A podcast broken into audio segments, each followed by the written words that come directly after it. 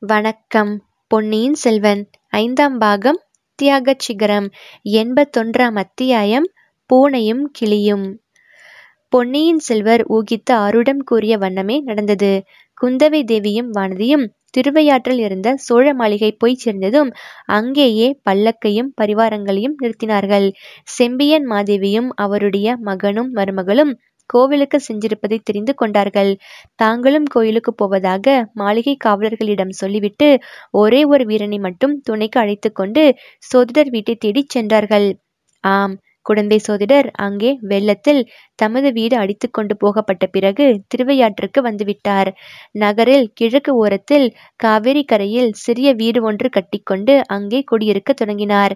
இனிமேல் பழையாறை நகரை காட்டிலும் தஞ்சாவூர் அதிக முக்கியத்துவம் பெறலாம் என்று அவர் ஜோசியத்தின் மூலம் அறிந்து கொண்டதும் ஒருவேளை அவர் திருவையாற்றுக்கு வந்து குடியேறியதற்கு காரணமாக இருக்கலாம்.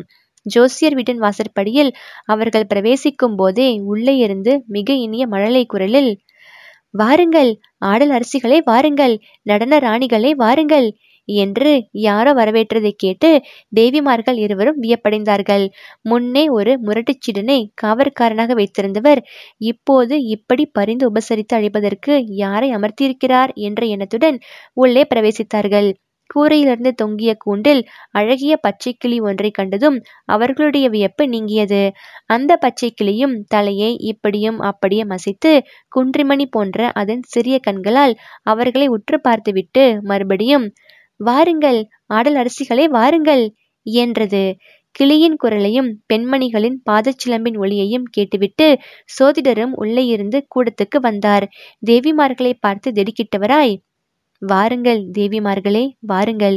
இந்த குடிசை இன்றைக்குத்தான் பாக்கியம் செய்தது என்றார்.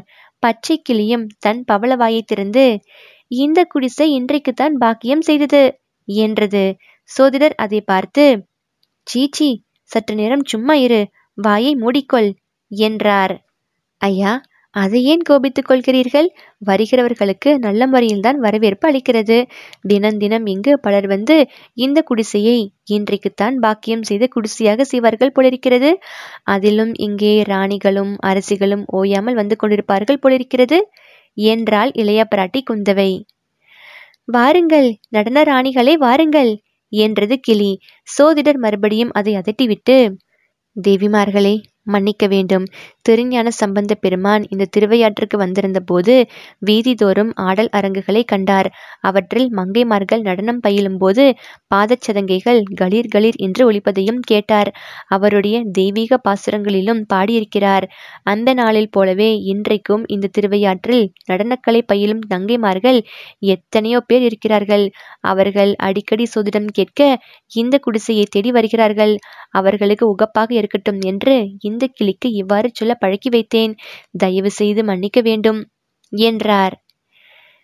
இன்றைக்கு அந்த ஆடல் அரசிகள் நடனராணிகள் யாரையும் இங்கே காணவில்லையே? என்றாள் குந்தவை. தேவி இன்றைக்கு திருவாதிரை திருநாள். ஆகையால் ஆடல் அரசிகளும் நடனராணிகளும் ஐயாற்று இறைவன் சந்நிதியில் சேவை செய்ய போயிருப்பார்கள். ஆனால் உண்மை அரசிகளாகிய நீங்களே வந்துவிட்டீர்கள். இந்த குடிசையை பாக்கியம் செய்தது நான் பாக்கியம் செய்தவன் என்று பரவசமாக கூறினார் சோதிடர். பிறகு தயவு செய்து அமருங்கள். இந்த ஏழையிடம் என்ன கேட்க வந்தீர்களோ அதை கேளுங்கள். தெரிந்த வரையில் சொல்லுகிறேன் என்றார். இளவரசிகள் இருவரும் உட்கார்ந்தார்கள். குந்தவை ஒருமுறை பெருமூச்சு விட்டு சோதிடரே என்னத்தை கேட்பது? இந்த சோதிட சாஸ்திரத்தில் ஏதேனும் உண்மை இருக்கிறதா? என்ற கேள்வியைத்தான் முதலில் கேட்க தோன்றுகிறது என்றாள். தேவி தாங்கள் இப்படி கேட்டால் நான் என்ன சொல்லட்டும்? நம்பிக்கை உள்ளவர்களுக்கு சோதிட சாஸ்திரம் உண்மை. நம்பிக்கை இல்லாதவர்களுக்கு அது பொய்தான் என்று சொன்னார் சோதிடர். நான் சோதிட சாஸ்திரத்தில் பூரண நம்பிக்கை வைத்துத்தான் இருந்தேன். ஆனால் அந்த சாஸ்திரம்தான் என்னை கைவிட்டு விட்டதே. எந்த விதத்தில் தங்களை கைவிட்டு விட்டது அம்மணி? தாங்கள் சோதனம் பார்த்து சொன்னபடி எது நடந்திருக்கிறது? என் தமையன் இப்படி அகால மரணம் அடைவான் என்று நீர் எப்போதாவது என்னிடம் சொன்னீரா? நான் சொல்லலாமா தேவி? திறந்திருந்தாலும் என் வாயை திறந்து சொல்லலாமா? சொல்லியிருந்தால் என்னையும் பாண்டிய நாட்டு ஆபத்துதவிகளுடனே சேர்த்திருக்க மாட்டார்களா? ராஜ குடும்பங்களையும் ராஜாங்க காரியங்களையும் பற்றி ஏதோ பொதுப்படியாகத்தான் சொல்லலாம். கண்டம் இருக்கிறது இடையூறு வருகிறது கெட்ட கிரகம் பார்க்கிறது என்று சொல்வதே ஆபத்தானது. மேலும் ஆதித்த கரிகாலரின் ஜாதகம் என்னிடம் இல்லவும் இல்லை. அதை நான் பார்த்ததும் இல்லை. என்றார் சோதிடர். நீங்கள் பார்த்திருந்தாலும் சொல்லியிருக்க மாட்டீர்கள். சொல்லியிருந்தாலும் அந்த விபத்தை தடுத்திருக்க முடியாதல்லவா? அது எப்படி முடியும் தாயே? நான் என்ன பிரம்மாவா? எழுதின எழுத்தை பிரம்மவினால் தான் அடித்து எழுத முடியுமா? அப்படியென்றால் சோதிடம் பார்ப்பதில் என்ன பையன் சோதிடரே? தாயே இது என்ன இப்படி கேட்கிறீர்கள்? தங்களை போன்றவர்கள் சோதிடம் பார்க்காவிட்டால் என்னை போன்றவர்கள் பிழைப்பது எப்படி? இந்த ஏழையின் குடிசையில் ராஜகுமாரிகளின் பாதங்கள் படுவதுதான் எப்படி? என்றார் சோதிடர். இதை கேட்டு குந்தவை கலகலவென்று சிரித்துவிட்டாள். வானதியின் முகத்திலும் புன்னகை அரும்பியது.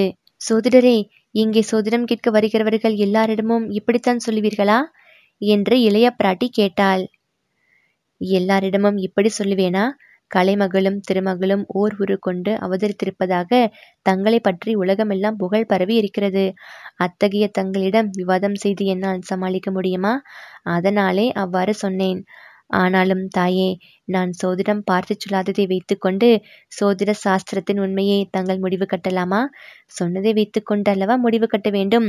பொன்னியின் செல்வரின் அதிர்ஷ்ட ஜாதகத்தை பற்றி சொன்னேன். இடையில் என்னென்னமோ நேர்ந்தது. கடைசியில் இந்த பூமண்டலத்தின் சக்கரவர்த்தியாகும் கட்டம் நெருங்கிவிட்டதல்லவா? பட்டாபிஷேகத்துக்கு கூட நாள் வைத்தாகிவிட்டதாமே?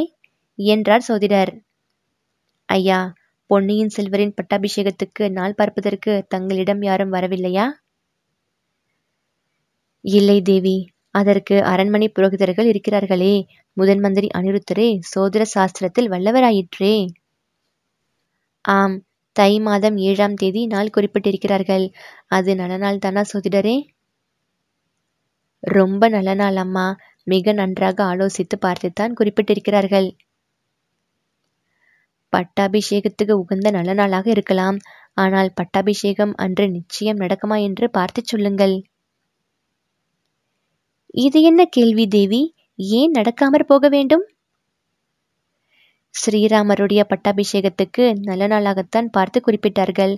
ஆனால் அன்று அவருக்கு பட்டாபிஷேகம் நடக்காமற் போய்விடவில்லையா? தேவி வெறும் பட்டாபிஷேகம் செய்து கொள்வதை காட்டிலும் கோடி மடங்கு பெருமை அன்று ஸ்ரீராமருக்கு ஏற்பட்டது. அதனாலேயே ராமாயணம் பிறந்தது. அது போகட்டும். அம்மாதிரி சந்தேகம் தங்களுக்கு ஏன் இப்போது ஏற்பட வேண்டும்? தாங்களே பட்டாபிஷேகம் அன்று நடைபெறக்கூடாது என்று விரும்புவதாக காண்கிறதே? தங்கள் ஊகம் உண்மைதான்.